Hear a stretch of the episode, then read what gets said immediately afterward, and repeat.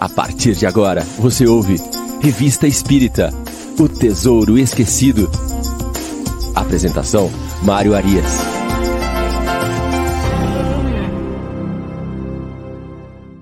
Olá, amigo ouvinte da Rádio Idefran. Estamos de volta com o programa Revista Espírita O Tesouro Esquecido.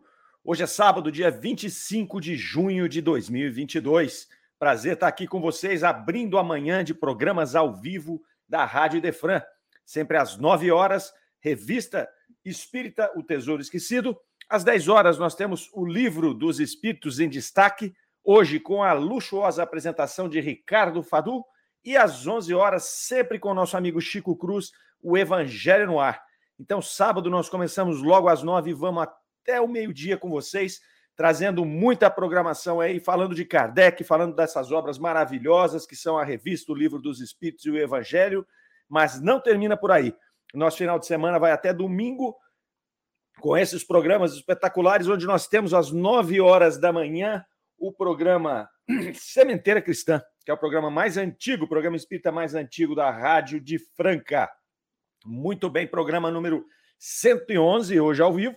Semana passada eu dei um drible nos senhores, não é? Porque eu não estava por aqui na cidade de Franca, estava viajando aí, estava a trabalho fora, mas deixei com vocês uma palestra muito interessante. Espero que vocês tenham é, é, aprendido bastante aí com as lições da revista Espírita falando sobre anjos guardiões. Mas hoje a coisa aqui é ao vivo. Então, nós estamos aí trabalhando com o mês de março de 1860 na nossa revista Espírita.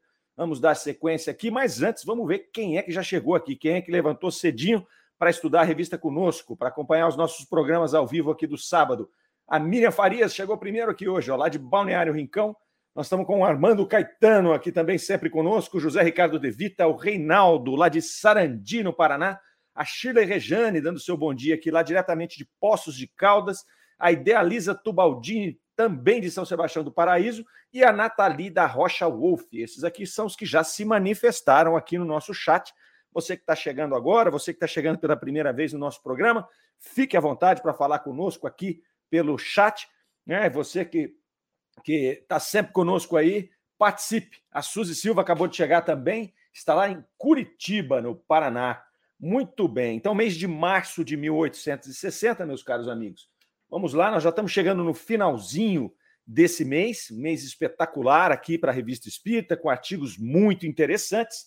É, nesse primeiro artigo que nós vamos comentar hoje aqui, Kardec vai trazer a informação de um livro, ele vai indicar um livro aqui na Revista Espírita, porque a Revista Espírita tinha também é, esse essa, esta é, é esta situação de que Kardec indicava, comentava sobre obras que estavam ali, sejam obras contemporâneas dele ou obras antigas. Então, Kardec, Kardec sempre citava essas obras, e hoje ele vai falar aqui é, de uma obra chamada Se Amora a Druideza ou o Espiritualismo no século XV. Então, ele vai sugerir aí aos leitores da revista Espírita que tivessem acesso a este livreto, é um livro pequeno, é, e aí ele começa fazendo uma justificativa do porquê que ele vai mencionar esta obra, e ele vai dizer que as ideias espíritas elas formigam em grande número de escritores é, antigos e modernos, é, e que muitos contemporâneos ficariam admirados, nas palavras de Kardec, se provássemos por seus próprios escritos que eles são espíritas sem o saberem. Então, olha que interessante, ele está colocando aqui que essas ideias formigam nos escritores, nos autores das obras, muitas vezes sem eles saberem. Então, o escritor está ali, né, fazendo a sua obra, ele não tem conhecimento nenhum do espiritualismo, muito menos do espiritismo, que era uma coisa recente aqui, em 1860, e Kardec coloca que eventualmente surgiam ali é, ideias espíritas, ideias espiritualistas e que eles ficariam surpresos se alguém apontasse e falasse: Ó, oh, tá vendo isso aí que você escreveu, meu amigão? Isso aí é uma ideia espiritualista. Então, muitos deles nem sabiam. Então, estavam aí, obviamente, intuídos não é? é por, alguma, por algum espírito que tivesse ali é, com essa intenção de transmitir alguma mensagem, ou até se recordando, é, em, sem saber, né, intuitivamente também, se recordando é, de conhecimentos passados né, que estavam lá no seu espírito e que naquele momento da escrita, que não deixa de ser um momento de êxtase, ele estava ali colocando esses conhecimentos para fora, sem saber o que estava acontecendo. Kardec vai nos dizer aqui que o autor desse livrinho que ele recomenda, que ele anuncia, não é um desses que pode se chamar de espírita sem saber.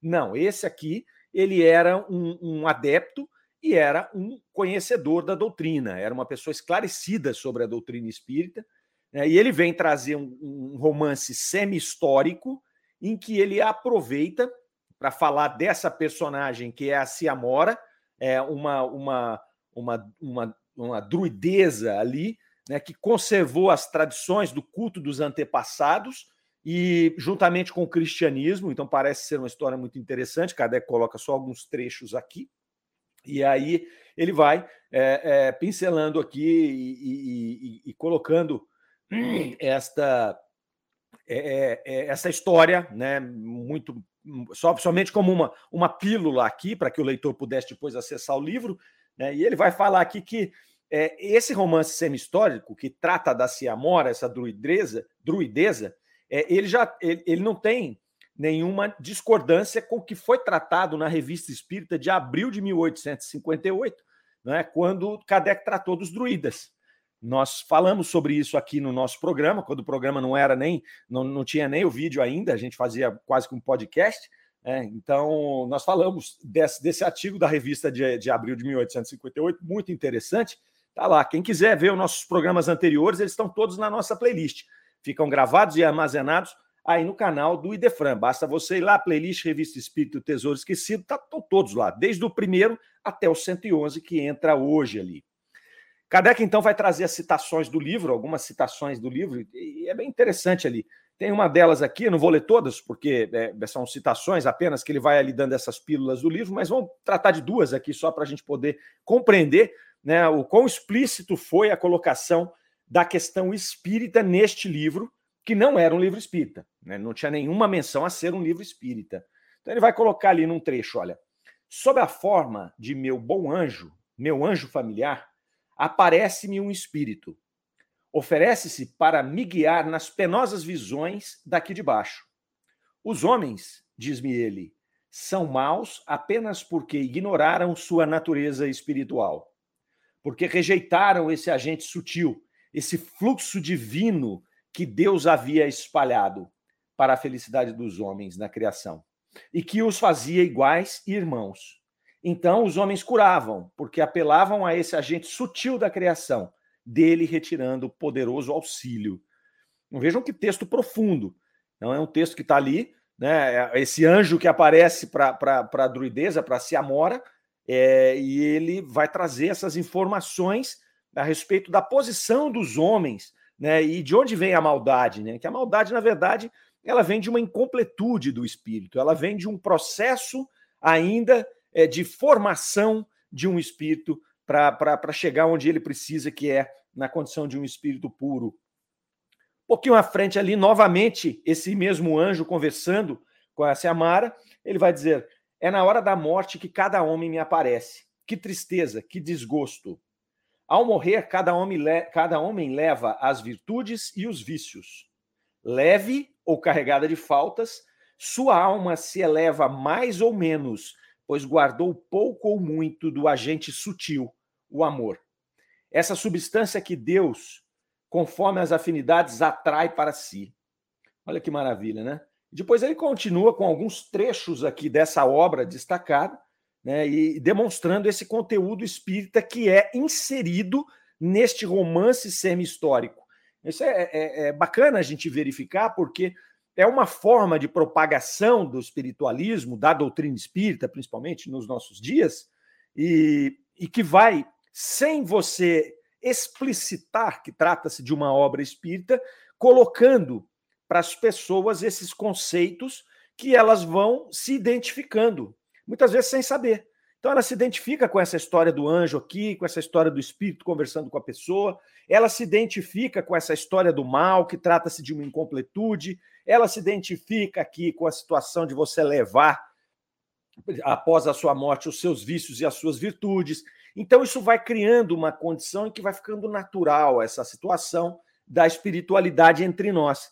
e vai criando um ambiente favorável para que a gente possa receber as intuições e para que a gente possa receber algum ensinamento em determinado momento e que aquilo não nos pareça totalmente estranho.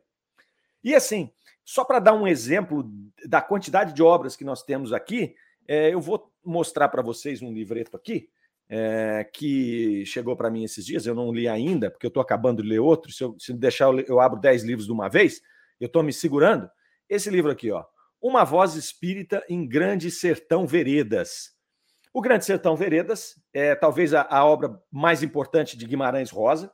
É um livro denso, um livro maravilhoso. E ele traz um personagem, ele traz um personagem chamado Compadre Quelemen, que é um espírita. Né? Esse é um espírita declarado, o Compadre Quelemen. É, Guimarães Rosa a, cita através do, do Jagunço Reobaldo, que, que fala dos ensinamentos desse compadre dele, que é o Quelemen, né? e ele coloca lá da, da doutrina dele de Kardec, e ele até faz a grafia errada de Kardec lá, né? Como, porque ele está narrando como um sertanejo narraria, como homem do sertão lá de Minas Gerais. Então, o compadre meu Quelemen traz vários, vários ensinamentos ao longo do livro que ajudam o Jagunço Reobaldo a compreender, porque ele está narrando a história dele, a compreender situações complexas que ele viveu durante a sua trajetória como jagunço. E também ele usa é, essas citações espíritas quando ele está narrando fatos de outras pessoas, porque ele vai contando a história dele e ele insere várias histórias que ele viveu, que ele teve conhecimento ao longo da vida dele, um livro maravilhoso. E aí ele vai justificando também a partir dos conhecimentos do compadre Quelemen, que é espírita. É muito bacana. É, Guimarães Rosa também, é, ele tem é, em várias obras, ele traz, se não tão abertamente como esta aqui, é, os conceitos espíritas, ele traz personagens que têm conhecimentos de espiritualidade, de espiritismo, de reencarnação, ou até sutis é, situações de sabedoria.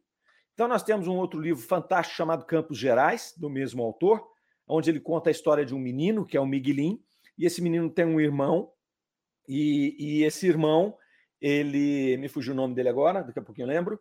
É, o irmão dele, o Ditinho, né? O Ditinho, que é o irmão dele, é, é um espírito mais elevado.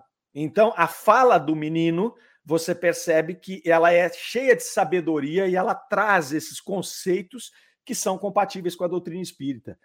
Então a gente vê que a doutrina espírita ela não é algo que necessariamente parte ali de Kardec e tem que ficar engessado naquilo. Não. Ela é uma ideia que ela esteve sempre entre nós, porque isso desde a pré-história você traz ali é, pinturas rupestres que sugerem sobrevivência da alma, que sugerem comunicações com seres é, que, que, que não estão encarnados. E você vem na história antiga, os druidas, os egípcios, e aí você vem colhendo essas informações, porque isso sempre esteve entre nós, posto que trata-se de uma lei natural, né, não foi inventado por ninguém, a doutrina espírita, o espiritismo não foi inventado por Kardec, ele foi codificado por Kardec. Não é? Mas a comunicabilidade dos espíritos, a sobrevivência da alma, são leis naturais que estão entre nós o tempo inteiro. E muitos, muitos é, autores, eles vêm trazendo essas ideias porque elas estão no ar. Então ele vai captando. Né? O próprio Guimarães Rosa dizia que muitas vezes, quando ele começava a escrever, ele entrava como se fosse em transe.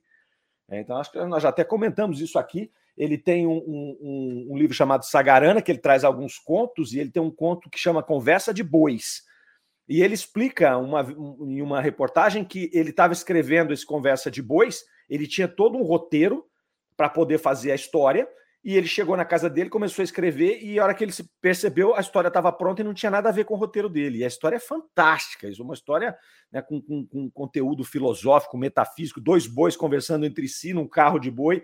Então, e ele fala que não, sabe, não tem a menor ideia de onde saiu aquela história. Nós temos, né? nós temos. É, foi, na verdade, um, um, um, processo mediúnico que aconteceu ali, é, quer ele saiba ou não.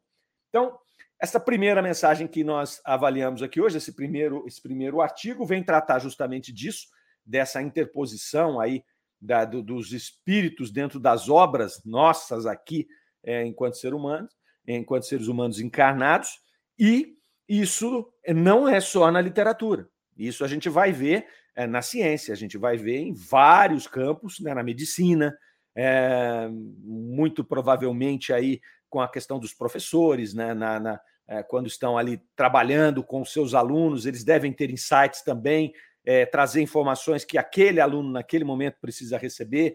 Enfim, nós estamos aqui em intensa comunicação com os nossos queridos irmãos em espírito, que não estão encarnados, que estão na erraticidade, e é, muitas vezes eles têm um trabalho a fazer e nos usam como instrumentos.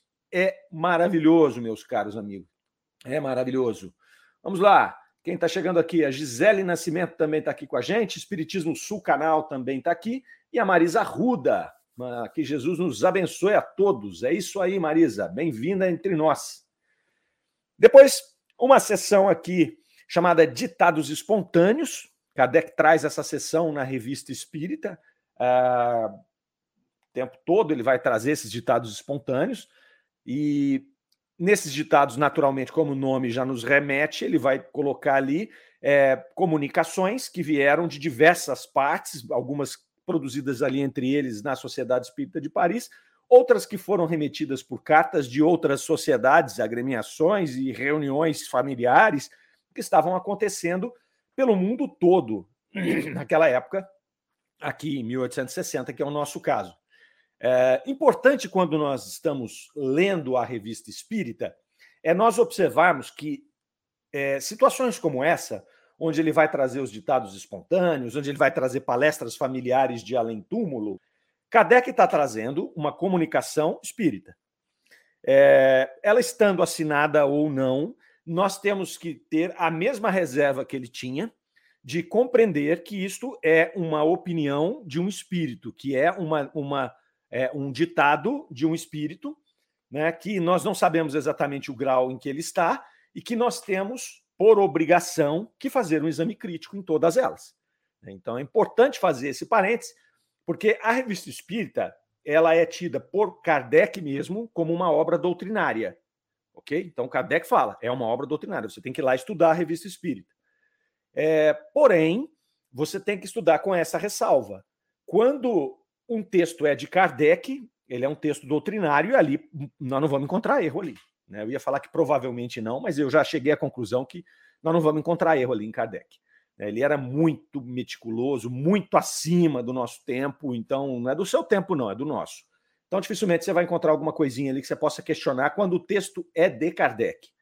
Quando o texto é dos espíritos, aí você tem que fazer o que Kardec fazia, que é justamente passar pelo crivo da lógica, né, fazer um exame crítico de cada comunicação para poder situar aquele espírito e para poder encaixar as ideias daquele espírito dentro do que ela traz de ensinamento, positivo ou negativo, né, para você, é dentro de um conteúdo, de um corpo doutrinário que Kardec estava trabalhando, né, é, é, e a gente vai ver aqui que ele vem completando ao longo do tempo, a gente vai ver ainda hoje isso, mas você tem que passar por esse exame crítico aqui, tá?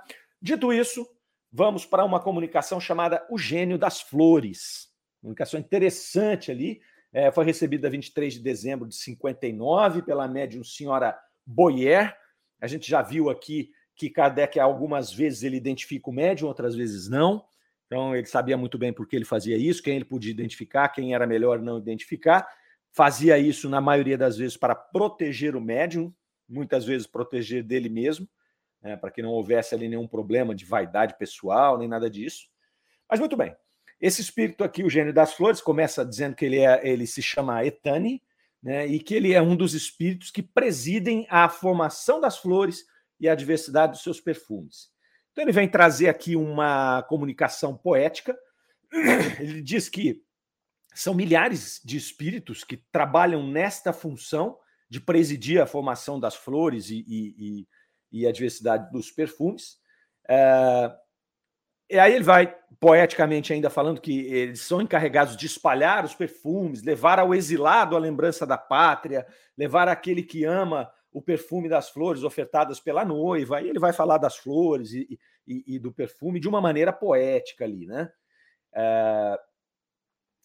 Depois ele, ele fechando ali a, a, comunicação, que é curtinha, ele vai falar: Eu penso que vocês estão admirados, né? Ouvindo que há espíritos para tudo, né? Para tudo isso, para gerenciar essas flores, para poder espalhar esses perfumes com esses objetivos, né? E aí ele vai falar: olha, é, contudo, é a pura verdade. E olha só que interessante o que ele fala. Jamais encarnamos e talvez jamais encarnaremos em vosso meio. Entretanto, alguns já foram homens, mas poucos entre eh, os espíritos dos elementos em vossa terra. Eh, a nossa missão não é nada. Né? Nós progredimos principalmente nos planetas superiores. Ele vai contando ali, vai falar um pouco de Júpiter, né, que ah, sobre as flores de Júpiter. Ele vai dizer aqui que as flores de Júpiter, além do perfume, elas emitem sons, né, e, e, sons melodiosos, né? E aí ele vai falar: nós também ajudamos a formar as moradas aéreas. Isso, para quem está vendo esse texto a primeira vez, parece muito estranho. Mas para quem acompanhou as descrições de Júpiter nos anos anteriores da revista e nos artigos anteriores, sobretudo as descrições trazidas pelo médium Bernard Palissy, não vai soar estranho mais, porque ele fala lá das flores, ele fala lá da, da, da, da natureza, ele fala, fala dessas casas aéreas, ele desenha algumas dessas casas. Então, para um leitor assíduo da revista Espírita, isso aqui era tranquilo. Ele já tinha isso resolvido na cabeça dele. Né? Para quem está chegando a primeira vez e olha, fala: que, que esse maluco está falando aqui de Júpiter? Né? Mas tá bom. Então ele faz essa comunicação aqui, e aí Kardec observa, fala bem estranho, tem coisas bem, bem estranhas aqui nessa comunicação. E vamos fazer o quê? Vamos usar o médium Sr. Rose e vamos evocar ninguém mais, ninguém menos que São Luís, para tirar as informações a respeito dessa pitoresca comunicação que nós recebemos. Então vejam que é, o trabalho era muito sério. Eles recebiam uma comunicação, ela traz ali, ela tem um conteúdo poético, mas ela traz informações ali que precisavam ser verificadas. Nós precisamos descobrir por que, que esse espírito colocou isso aqui, né? até onde ele está usando a licença poética e até onde ele está trazendo o ensinamento. É isso que Kardec fazia, é isso que a gente tem que fazer. Né? É isso que a gente tem que fazer. Então, eles evocam São Luís e ele vai dizer lá: olha, é, esse espírito que teve aqui, ele disse presidir as flores e os perfumes. Há realmente espíritos que podem ser olhados como gênios das flores, como ele se identificou? E aí o São Luís vai dizer: essa expressão é poética, essa expressão é poética, né? E bem aplicada ao caso, mas a bem da verdade seria defeituosa. Né? Então ela não é de toda descartável, mas ela é defeituosa. Depois ele conclui: não deveis duvidar que o Espírito, por toda a criação, preside apenas ao trabalho que Deus lhe confia. Assim deve ser entendida essa comunicação. Então vejam que interessante. É, ele fala que é defeituoso porque é, é, ele diz lá que ele coordena os perfumes, né, que ele leva os perfumes para lá e para cá, então aí ele está usando essa licença poética que ele se dispôs a fazer. Mas aqui, São Luís vai dizer que existem os espíritos que têm essas missões, esses trabalhos, essas especialidades, né, regidas por Deus ali, é, e que cada um vai fazer a sua parte. Se nós formos ao livro dos Espíritos, nós vamos ver quando a gente trata lá da reencarnação dos animais, do princípio espiritual dos animais, que eles vão fazendo ali é, muito rapidamente, eles desencarnam, rapidamente eles já reencarnam novamente, é, então eles não ficam na erraticidade, até porque um princípio espiritual não tem a consciência da sua individualidade. Ali no livro dos Espíritos, os, num, em uma das respostas, os espíritos nos dizem que existe, que eles são conduzidos para uma nova encarnação por espíritos encarregados dessa tarefa. Então é a mesma coisa. Aqui nós temos espíritos que estão encarregados dessa tarefa, da, das flores aqui, a gente já vai explicar um pouco mais sobre isso, assim como nós temos os outros espíritos que são encarregados de trabalhar aqueles princípios espirituais que estão ali em processo de evolução, conduzindo-os a novas reencarnações para que eles possam continuar o seu processo. Então, são operários, são trabalhadores, são técnicos, são especialistas em fazer este processo de reencarnação.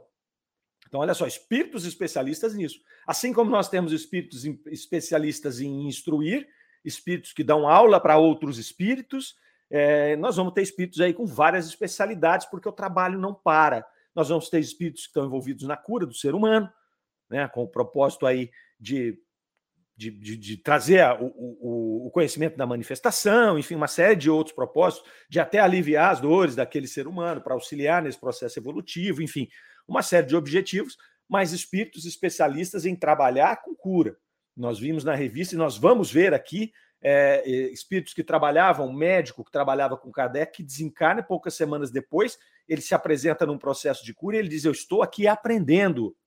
Eu estou aprendendo como fazer este processo de cura a partir do ponto, do, do, ponto de vista e das ações é, do espírito, atuando no perispírito e não mais no corpo físico, como eu fazia. Ah, é. Fantástico, meus caros. E aí, continua aqui. Vamos ver o que a turma está falando aqui, ó. Fábio Naldi chegou aqui com a gente e o Armando Caetano, ó. Acho que devemos ter o critério da análise crítica com textos de Kardec também, porque tem situações como aquela do texto racista que, é, de Kardec que, se você não analisar com critério, você não vai compreender as situações de época, etc. Digo análise crítica para compreender o que ele quis dizer, não para negar ou contrapor-se à sua codificação. Amanda, tá certíssimo. Kardec, como um espírito elevado, não se incomodaria em momento nenhum com o fato de nós fazermos uma análise, uma análise crítica dos textos dele. E você tem toda a razão. Porque naquele caso mesmo, né, é, onde se cita que Kardec era racista, se você não contextualizar, como você está colocando aqui muito bem, muito obrigado pela contribuição, se você não contextualizar, você vai dizer de fato que Kardec era racista. Como que um espírito evoluído daquele jeito poderia ser racista? Não é? Mas ele tem esse comportamento, você vai dizer, né? O leitor mais afoito vai dizer sim. Aí nós temos que estudar o que, que era em 1960. Né? Qual era o contexto de 1960? Exatamente o que você está falando. Tá? Então, é, você tem toda a razão. Nós devemos fazer análise crítica de todos os textos, inclusive os de Kardec. O que eu disse é que assim, a gente vai encontrar poucas coisas para discutir é, Kardec, né? Mas eu também estava me referindo mais à parte doutrinária, né? Mas você tem toda a razão e é isso mesmo, e a gente tem que fazer análise crítica de absolutamente tudo, e Kardec não se importaria em nenhum momento. Aliás, ele gostaria muito de que alguém apontasse situações que fossem duvidosas ou que estivesse até errado e ter e com certeza Kardec tem uma elevação moral tão grande que ao ser provado que ele estava errado, ele corrigiria facilmente a, a situação dele tranquilamente, como ele fez no caso da possessão. Né? Na própria revista Espírita, em determinado momento, ele disse assim: dissemos que não havia possessão, estávamos errados, estamos corrigindo aqui. Né? Então, dessa mesma forma, eu estou errado em dizer que não deve se avaliar os, os textos de Kardec. Vamos que vamos. Obrigado aí, Emma. Muito obrigado. Pergunta número dois que eles vão fazer para São Luís. Ó, esse, olha que, que interessante essa pergunta. Esse espírito chama-se Etani. Como tem um nome se jamais encarnou? Olha como eles eram espertos. Olha como eles eram né, ligados naquilo que estavam fazendo. Como que alguém diz que tem um nome se ele nunca encarnou? Como é que ele tem a referência de um nome? O que é um nome? Né? E aí o São Luís vai dizer, é uma ficção, né? É, o espírito é, não preside de maneira particular a formação das flores. A explicação que ele vai dar. O espírito elementar, antes de passar à série animal, dirige sua ação fluídica para a criação vegetal. Este ainda não encarnou, não age senão sob a direção de inteligências elevadas, que já viveram bastante para adquirir o conhecimento necessário à sua missão. Foi um desses que se comunicou. Ele fez uma mistura poética da ação de duas classes de espíritos que atuavam na criação vegetal. Esse item 2 aqui é de uma profundidade imensa. A gente tem que ler isso aqui dez vezes. Tem muita coisa aqui. Por que, que ele se chama Hahnemann e, e ele nunca encarnou? Né? Qual é a dele? É, e, e, e, aí São Luís aproveita para colocar tudo no seu lugar. Aí ele vai dizer lá: olha, é, é uma ficção aqui. Né? Primeiro, o espírito não preside de maneira particular a formação das plantas. Ele não fica lá tent... É, é, fazendo materializar-se uma planta, o perfume, como ele colocou. Isso é poético. O que o espírito faz aqui, esse espírito que ele chamou de elementar, que é o espírito que vai animar a planta, na verdade não é um espírito, é um princípio espiritual, né? Olha só o que ele fala. Esse princípio elementar, é, antes de passar à série animal, ele coloca a sua ação fluídica na criação vegetal. Então ele está nos mostrando aqui que nós, princípios espirituais ainda, vamos nos expressar, vamos animar os vegetais antes de passar a série dos animais. Depois nós vamos passar pelos animais, ainda como princípio espiritual, nós não temos ainda consciência da nossa individualidade, até que em algum momento nós vamos é, passar a série dos homens, o hominal. E é nesse momento em que a gente vai ter consciência da nossa individualidade, nós vamos adquirir o livre-arbítrio, e aí é uma outra fase já da nossa evolução espiritual, como espíritos. Até então nós somos princípios espirituais. Diz ainda que esses princípios espirituais, que não chegaram nos animais e que estão nas plantas ainda, obviamente eles nunca encarnaram na Terra. Porque eles não podem ser homens, porque são princípios espirituais que estão lá atrás ainda. E eles só podem se manifestar sob direção de inteligências mais elevadas, que são esses espíritos que coordenam aquele conjunto de princípios espirituais que vão animar as plantas. Então aqui ele está colocando as coisas no seu devido lugar. Aconte e foi um desses que se manifestou. Foi um desses trabalhadores que trabalham com esses princípios espirituais que se manifestou para trazer essas informações para fazer com que as pessoas pudessem refletir da forma como nós estamos fazendo aqui. Só que ele misturou as duas classes. Ele fala aqui, ó, é, ele fez uma mistura poética da ação de duas classes de espíritos. Quais são essas classes? A classe do espírito especialista, que coordena os princípios, os princípios elementares que vão, é, aliment, que vão é, vitalizar as plantas e que vão fazer a sua experiência nas plantas, né? É o espírito que coordena os especialistas e o próprio espírito elementar, que é um princípio espiritual que vai animar a planta, mas que não tem consciência de si mesmo e que jamais poderia dar uma, uma comunicação mediúnica. Não teria como, ele não tem elementos para isso. Ele ainda está lá vivendo as suas primeiras experiências no, no, plano vegetal. Ensinamentos riquíssimos, que eu convido o nosso amigo ouvinte a, a refletir sobre isso, a voltar nesse texto aqui, né, que parece um texto muito né, poético e tal, que você fala, ah, legal, o Espírito veio aqui, fez uma poesia e foi embora. Olha aqui a profundidade que tem nisso. Por isso que Kardec analisava cada coisa, cada frase, fazia cada pergunta. Isso aqui começou quando ele pergunta por que, que ele colocou o nome nele mesmo. Se ele não tinha encarnado. Porque dentro da poesia dele dá a impressão de que é o princípio espiritual se manifestando. E aí Kardec fala, cara, não pode, ele não pode fazer isso. Não tem condição, ele não tem elemento, ele não tem linguagem, não, é, não dá para fazer isso. Não, não tem como. Seria como se um, um, um uma pessoa de uma tribo africana fosse dar uma aula para o Albert Einstein. Não dá, não tem conhecimento para isso. Tem conhecimento para isso. É, são espíritos com graus de experiência muito diferentes. Não dá para misturar os dois, não tem como. Einstein poderia ensinar a, a, esse, a esse indivíduo que está lá na tribo, mas ele não pode ensinar né, teoria física para o Albert Einstein. Então Kardec já levanta aqui e fala: não, como assim? O que, que ele está falando? Aí é, eles fazem a pergunta 3 lá, olha, não tendo ainda vivido como espírito, mesmo na vida animal, como ele é tão poético? Aí o São Luís fala, relede. Vai ler de novo, vocês não entenderam o que eu falei, não é? Até porque, eu, eu confesso, eu tive que ler umas três, quatro vezes para falar, por que você está falando aqui?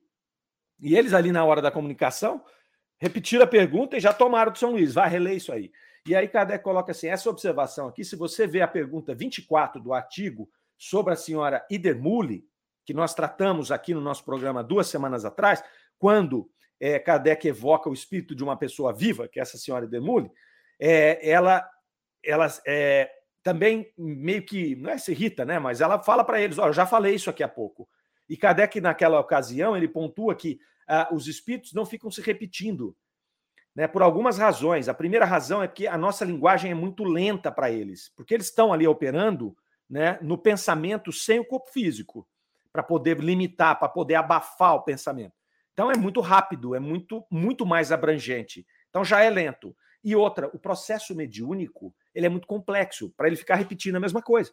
É o que o São Luís fez. Relede, tá tudo que você me perguntou aqui, tá na, eu já respondi na, na, na, de cima. Então aqui tem um ensinamento interessante também da tratativa com os espíritos. Porque falaram, ah, o espírito não respondeu isso do jeito que eu queria.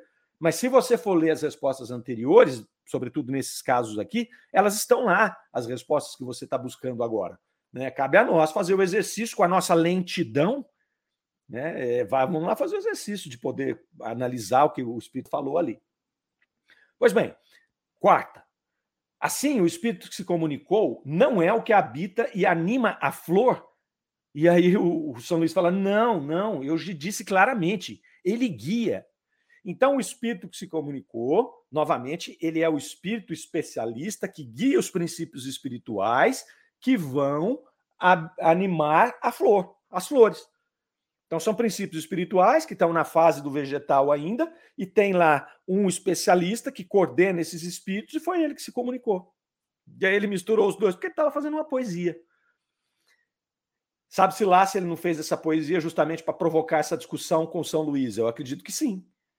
Acredito que sim. Senão, ele poderia ter sido mais é, detalhado, mais, mais detalhado não, né? Ele poderia ter sido um, um pouco mais é, didático na sua comunicação. Então, ele usou a poesia para quê? Para despertar essa conversa com São Luís. É como assim, olha, esse pessoal está precisando aprender alguma coisa ainda sobre esse processo evolutivo do, do princípio espiritual. Então traz ali o especialista que é poeta, metido a poeta. Vem cá, amigão, dá uma comunicação poética aí sobre o que você está fazendo, sobre o seu trabalho. E ele fez. E aí São Luís ficou ali esperando. Ah, agora você me pergunta, chefe. Pergunta aí que eu quero te explicar direitinho como é que funciona isso. Pergunta número 5. Esse espírito que se comunicou esteve encarnado? E São Luís diz: esteve. Tranquilo. 6. O espírito que dá vida às plantas e às flores tem um pensamento e a compreensão de seu eu? Onde vai Kardec? Nenhum pensamento e nenhum instinto. Ele está antes dos animais. Então, ele não tem nenhum pensamento. Ele apenas é um princípio espiritual. No caso do vegetal, ele está colhendo experiências com o mundo externo. Então, quando a gente fala que o espírito passa pela, pelo mineral, pelo vegetal e pelo animal, a gente interpreta da seguinte maneira: quando ele está no mineral, ele está adquirindo a lei de atração e retração. É a única coisa que acontece ali no mineral. Então, aquele princípio espiritual, de alguma maneira, sobretudo naqueles minerais mais avançados, é, aqueles minerais que já, já se apresentam ali quase que com características de um, de um vegetal, é, cristais que se modificam ali, que, que vai acontecendo com ele? Esse princípio espiritual ele vai trocando essas, essas é, é experiências de atração e retração, não faz mais que isso, longuíssimos processos até o momento em que ele está saturado desse conhecimento, dessa experiência. Aí ele passa a animar vegetais, que é o caso aqui desses elementares que ele falou. Nesse caso dos vegetais, ele já passa a interagir com o meio externo. Então ele passa a ter a irritabilidade do ambiente. Tá frio, tá calor, tá úmido, tá seco, eu vou murchar, eu vou sofrer, eu vou morrer, vai cair minhas folhas. Então, só que não tem pensamento ainda e nem tem instinto. Esse nem tem instinto, é, em alguns momentos você percebe flores buscando, é, é, buscando a luz, né, contornando árvores ali para poder pegar seiva, mas ainda Kardec não classifica, o São Luís que não classifica isso como instinto, até para separar. Quando ele vai para os animais, ele já passa a ter contato com os outros seres da espécie dele, contato com os seres da outra espécie, ele experimenta a sexualidade, ele experimenta o cuidado da prole, ele experimenta uma série de outras situações, né? Caçar, ser caçado. Então, ele experimenta uma série de outras sensações que esse princípio espiritual não ah, assimilava enquanto vegetal. Olha que bonito, olha que espetacular. Né? Então, Kardec quer saber aqui, quando ele está lá no vegetal, ele, ele pensa? Não pensa. Né? Nenhum pensamento e nenhum instinto. Isso aqui traz um ensinamento fantástico. É, essa, essa, essa comunicação aqui, esse, é, é, esse ditado desse espírito, traz um, uma coisa de, de, grande profundidade, como nos diz a Chile aqui. Né? Ah, vamos lá, vamos ver o que a turma está colocando aqui. Muito bem, lá, Marisa Ruda concordando, o Chile também, a Idealiza Tubaldini lá, ó. Ah, o louva a Deus, ah, o louva-a-Deus, orquídea das florestas tropicais, as adiáticas, é um maravilhoso exemplo desse processo transitório. É, você tem minerais que já estão ali entre minerais e vegetais, você tem vegetais que já estão tá entre vegetais e animais. É, então, é, sugere que, que, que, esse princípio espiritual está por ali fazendo essa transição.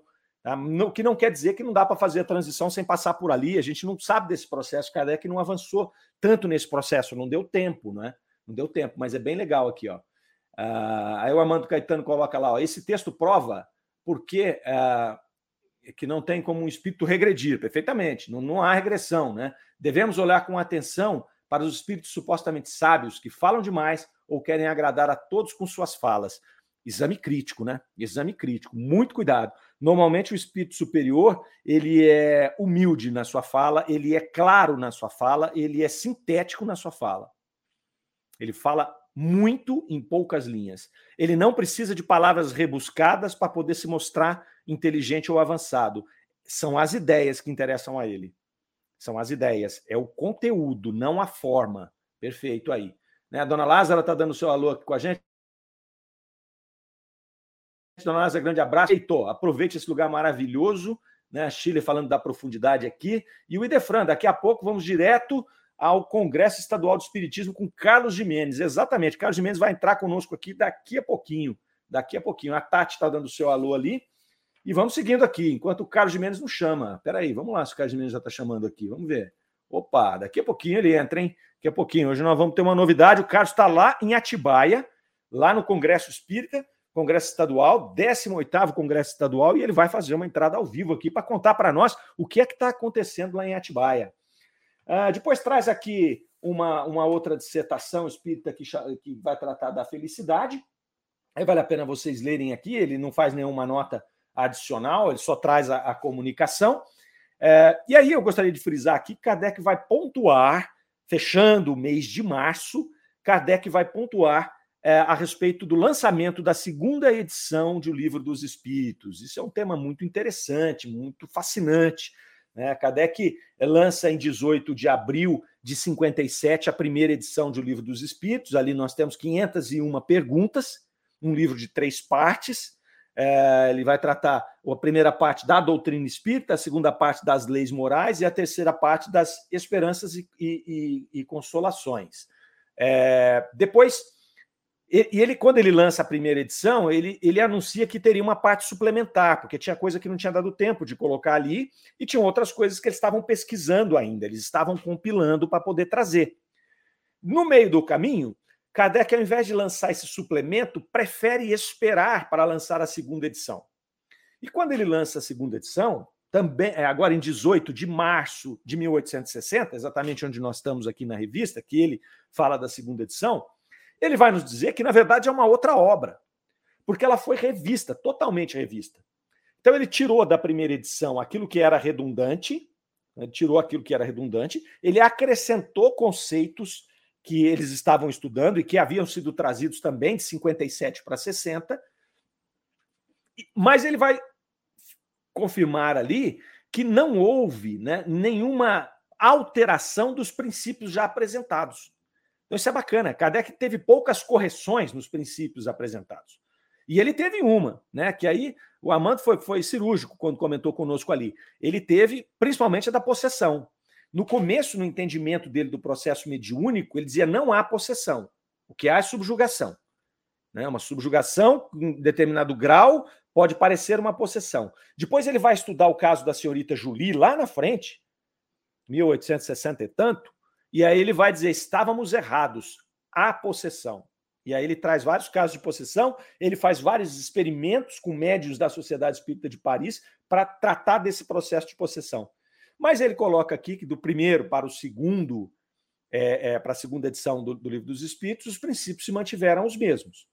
Lança a segunda edição, né, lança a segunda edição é, em março é, de 1860. Ela tem 1019 perguntas, e aí ela tem quatro livros, ou quatro partes, que é como a gente conhece hoje. Então, causas primárias, onde ele vai falar sobre deuses, sobre a criação do universo, tudo mais. É, ele vai falar do mundo dos espíritas e dos espíritos, onde ele vai descortinar todo esse processo da erraticidade e da comunicabilidade dos espíritos, as leis morais e, por fim, as esperanças e consolações. Então, é um outro livro muito mais abrangente, com o dobro de perguntas. Né? Ó, o Carlos já está por aí com a gente, ele deve estar tá chegando aí. Carlos, a hora que você quiser invadir aqui a nossa sala, fique absolutamente à vontade. Aí, aí chegando aí, ó. Ó, oh, Carlos Jimenez. Satisfação em vê-lo, meu amigo. Bom dia, Mário Mararias. Está me ouvindo? Estou te ouvindo, estou te ouvindo. Bom dia, bom dia, bom Carlos. Sim. Bom dia, maravilha, prazer. Data histórica para a Rádio Defran, primeira transmissão ao vivo de um evento. Estamos aqui em Atibaia, tentando achar aqui o ajuste da luz, para não, não brilhar mais, ainda mais a minha careca aqui, mas agora acho que é assim. Estamos aqui no 18º tá Congresso Estadual, Congresso Congresso Estadual de Espiritismo, promovido pela de São Paulo. E é um prazer muito grande né, para essa data histórica para a Rádio Defran. Primeiro, primeira transmissão ao vivo, né, entrada ao vivo no evento. Estamos aqui participando. E aqui a coisa está acontecendo, né? Muitos congressistas, em torno de mais de 1.500 congressistas. Vou dar uma panorâmica geral do salão para vocês aqui. Deixa eu ver se eu consigo inverter a câmera aqui. Vamos ver se eu consigo mexer aqui na, na inversão da câmera. Acho que vai ter que ser por aqui mesmo, viu? Acho que vai ter que ser por aqui. Vou dar uma, uma panorâmica geral aqui para vocês. Estão acompanhando aí o pessoal todo participando, comprando os seus livros, né? Tem aqui, aqui no Salão Brasil, a gente tem a conferência principal, o pessoal todo se congratulando. E tem aqui, Mararias, que interessante, veja, tem uma exposição de obras antigas aqui. Eu estava lendo aqui, né, ouvindo você falar sobre revista Espírita, e tem aqui alguns. Tá dando para pegar aí, Mário? Vai me dando o retorno aí. Tá sim, Carlos, tá sim, tá perfeito. Tá perfeito. Estamos vendo aí as obras. Temos aqui alguns é, é, é, as edições, né? Por exemplo, esse aqui, o, do livro Missionários da Luz, a edição 1945, né? discografia do Chico Xavier, tem Luz do Lar, Pensamento e Vida, né? São obras já antigas, tem ali o Grande Enigma. Estava vendo aqui, ó, tem esse aqui, por exemplo, ó, Espírito, novela fantástica, o Evangelho segundo o Espiritismo, edição de 1905. Enfim, tem várias obras antigas aqui. Tem aqui uma imagem que me chamou a atenção, trazer para vocês, não sei se está dando para pegar, que é aqueles fizeram um banner. Tá sim. Está falando de revista espírita, tá aí a reunião, fevereiro de 1862, lá na Sociedade Parisiense de Estudos Espíritos em França, que tentaram fazer aqui uma descrição relação às pessoas que estão participando, estavam participando daquela reunião. Então está muito legal, muito bacana. O pessoal está todo aqui participando, mano. Eu vou ver se eu consigo pegar aqui a, a, a Heloísa Pires, ela está aqui na próxima da livraria. Vamos ver se a gente consegue pegar ela aqui. Rapidinho, uma participação especial. Heloísa. Claro. Heloísa, por gentileza. Tudo bem? Estamos ao vivo aqui pela Rádio Defran. Heloísa, só ajustar aqui a luz para cá. Aí, para você ficar bonita na foto. Aí, enfim, tá um prazer muito grande receber ela, que participou é conosco do Roda Viva do Espiritismo, tá lembrado, né? Participou conosco do Roda Viva do Espiritismo. Estamos ao vivo para a Rádio Defran, no programa Revista Espírita Tesouro Esquecido. E aí nós estamos é, estudando Kardec, para não perder. Queria que você falasse um pouquinho sobre a importância de Kardec. A importância de Kardec é o nosso leme. Jesus deu Kardec, só Kardec teve a presença da equipe do Espírito da Verdade, do Espírito da Verdade em toda a sua atuação. Descartes sonhou três vezes com o Espírito da Verdade, que lhe disse que viria um que completaria a obra. É a função de Kardec. Que ousadia, que arrogância, querer superar Kardec, corrigir Kardec. Tem que ler, pesquisar, e comparar com o desenvolvimento da ciência atual. Por exemplo, sobre as manifestações mediúnicas sobre o lado de lá, o céu inferno. Leiam que na revista Espírita está o esboço do céu inferno. Não é hora de modificar. Não é. Meu pai dizia, ninguém, ninguém tem condição moral ou intelectual para superar Kardec. Leiam livros de protestantes, pastores e professores universitários. Uma prova do céu, doutor Iben. Fui ao céu e voltei, doutora Mary. Um filme lindo, O Céu é de Verdade, que mostra uma criança que volta do plano espiritual, quase morte, e conta o lado de lá. Gente, a hora de praticar, de ajudar a nossa educação, de ajudar o nosso país. Ninguém é estrela nesse universo com trilhões de planetas parem de querer aparecer, vamos estudar Kardec e praticar Kardec. Senão, do lado de lá, ficaremos tristes conosco, porque já deformamos o cristianismo. Chega. Maravilha, 9h52, Luiz, só para encerrar, né? Nós estamos retomando agora os eventos presenciais, ficamos dois anos em razão da pandemia, falar um pouquinho sobre essa expectativa de, de um evento presencial como esse, promovido o 18º Congresso Estadual de Espiritismo pela USE. Eu estou encantada poder abraçar amigos, sentir essa atmosfera especial de auxílio, mas sentir uma coisa interessante aos 81 anos, pela primeira vez eu que me vi fazendo palestra, eu tive dificuldade em arrumar uma mala. então, é um período de adaptação, mas não há nada que se compare a reencontrar amigos, abraçá-los e, sobretudo, agradecer a USE esse trabalho magnífico. 75 anos a USE trabalha pela divulgação do Espiritismo nas fases certas. E agradecer essa mulher maravilhosa, querida Júlia Nelson. Agradecer agora ao Milani. Agradecer a você que divulga a doutrina espírita. Olha, estou dizendo, minhas netas têm que vir ao Espiritismo. Você, o Cristiano, jovens, lindos, inteligentes. Então, e agradecer a Jesus que nunca nos abandonou, que continua nos auxiliando, que nos ama e a Deus, o Criador. Muito obrigada, gratidão a todos a sua rádio também. Obrigada. Valeu, um abraço especial, agradecimento da Rádio Defran por ter atendido a gente. Sempre que convocada, ela atende a gente com maior, essa maior alegria, com essa maior eu simpatia. Fico, eu fico honrada, porque vocês fazem um trabalho de luz, então a gente, o mínimo é aceitar confirmar e praticar e não falam bobagem. Deus ajude. Amém. Obrigado, um abraço, muito obrigado. Essa foi a Heloísa Pires Mararias. É isso, pessoal todo aqui se confraternizando. Vou tentar entrar aqui um pouquinho no salão principal para vocês verem como é que funciona. A conferência principal agora está sendo pelo Alberto Almeida, ele está inclusive lá no palco. Vamos tentar entrar aqui devagarinho, não vou poder falar. Vou falar um pouquinho. Ah, pessoal, passando que está dando luz, vai dar um pouquinho de dificuldade, mas a conferência principal agora está do Alberto Almeida lá no palco, tá? Eu não sei se vai, mas está aqui ele falando. Então as várias são várias atividades durante o dia, né? Nós temos muita coisa fazendo aí pessoal entrando aqui. Vou ter que retornar um pouquinho aqui para falar com mais tranquilidade com vocês. Mas é isso. Aqui um clima muito fraterno, de muita alegria, como todos os congressos da USE, né? Então, um panorama geral aqui do salão principal, para a gente já poder encerrar. Afinal de contas, já são 9h55. O Mário tem que dar o recado final dele. Trazer aqui para vocês o logo oficial do evento, tá? Deixa eu ver se a gente consegue chegar aqui. Aí, tá aqui, bem bonitinho aqui, do lado de cá. Aí, tá certo aí. Obrigado, Ricardo Fadu, sempre ajudando a gente aí. E, mas é isso. E aí, o 18º Congresso Estadual de Espiritismo, aqui na USE, é, promovido pela USE São Paulo, aqui na, na, em Atibaia, né? Então, estamos participando aqui. Vou encerrando a minha participação ao vivo aqui no Revista Espírito Tesouro Esquecido, convidando todos vocês que entrarei ao vivo também às 10h45 no Livro dos Espíritos em Destaque. Nós vamos fazer um bate-papo já, já está agendado com o Marco Milano, ele vai atender a gente às 10h45.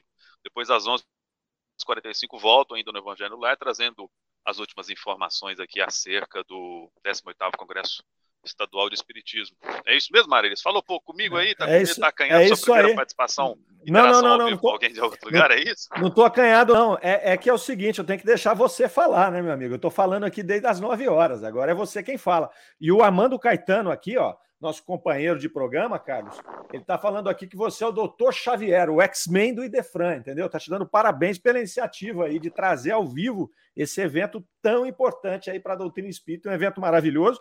E você já nos deu aí um, um brinde, né, de trazer a Heloísa falando aí a respeito de Kardec com tanta sabedoria, né, aos 80 anos de idade, inclusive muito bem para os seus 80 anos, muito disposta, com muita lenha para queimar. Ela vem trazer para nós a importância né, da revista Espírita, a importância das obras de Kardec e a importância da nossa pequena participação na doutrina. Isso nos enche o coração de alegria, Carlos, e nos enche o coração de alegria te atender aqui também, receber você, né, sempre aqui, é, é, trazendo essas novidades para a Rádio Defran, meu querido. É claro que a gente passou aí um momento, dois, é, dois anos, né, dois tenebrosos invernos aí, de muito distanciamento social, evoluímos muito na parte tecnológica, mas já estava sentindo falta aqui desse, desse contato pessoal mesmo, né? Desse abraço, como a Heloísa aqui, ter a oportunidade de entrevistar ela. Ontem nós fizemos uma coletiva com o Sandro Klinge, nós gravamos isso, vamos subir no canal do Idefran futuramente aí, vamos editar um material bacana, foi muito bacana, tanto a conferência principal dele quanto a entrevista coletiva trouxe informações muito importantes. E hoje nós estamos aqui, Alberto Almeida, daqui a pouco a gente vai conseguir, ver consegue gravar com ele. Tem também Haroldo Dutra Dias, André Trigueira, a própria Luísa Pires, enfim, muita gente bacana aqui. E o Espiritismo é isso, né? A gente, é essa, essa participação, essa confraternização isso tudo, evidentemente que não é o foco principal da doutrina, mas é muito importante para todos nós. Você que está nos assistindo, que está nos ouvindo pela Rádio Defran, são 9h58, já estou estourando meu tempo aqui, mas se tiver oportunidade, participe. Participe dos congressos, os congressos presenciais estão retornando agora, os grandes congressos das grandes entidades federativas tem pelo Brasil inteiro, são muitas é, é, entidades federativas reconhecidas pela FEB que promovem congressos como esse, e sobretudo aqui todo mundo fala falar sobre Kardec, falar sobre a doutrina espírita. É claro que é, a gente tem alguma série de dificuldades, deslocamento, né, próprio é, questão do, do, do, do, pagamento em si, da taxa de inscrição, mas vale a pena. Você que nos assiste aí, que nos ouve, faça aquela força, faça aquela, aquela, aquele planejamento para quando tiver oportunidade participar de como esse. E quem sabe um dia, né, Maria? Vamos sonhar alto aí Rádio Defran promover um congresso desse magnitude, desse, desse tamanho aí na cidade de Franca. Quem sabe um dia. Valeu, amigo. Carlos, um abraço. Houve, bom final de houve uma transmissão de pensamento aqui, viu?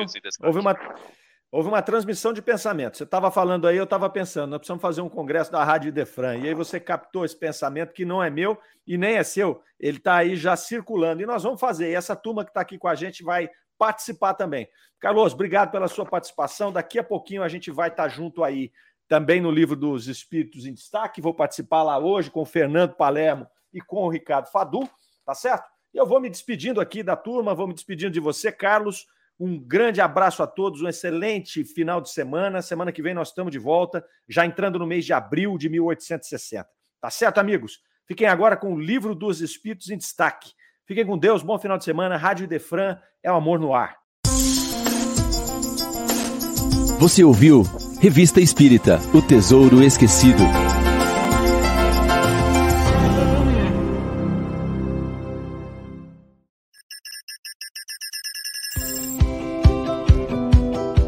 Não perca nenhum dos programas da Rádio Idefran. Aqui você encontra estudos sobre as obras de André Luiz, no programa Vida Espírita, com Kleber Saf você também se conecta com a doutrina espírita através da musicalidade dos poemas, com Marcos Faleiros, no programa Poesia e Espiritismo. E ao vivo, todos os sábados, a partir das 9 horas da manhã, você acompanha o Sábado com Kardec, os programas Revista Espírita, O Tesouro Esquecido, o Livro dos Espíritos em Destaque e o Evangelho no Ar. E não acaba por aqui. Aos domingos, você acompanha o programa Sementeira Cristã, o programa de rádio mais antigo da cidade de Franca. Doutrina espírita, amor, caridade, estudo, Jesus, Kardec, tudo isso aqui, na sua Rádio Idefran. É amor no ar.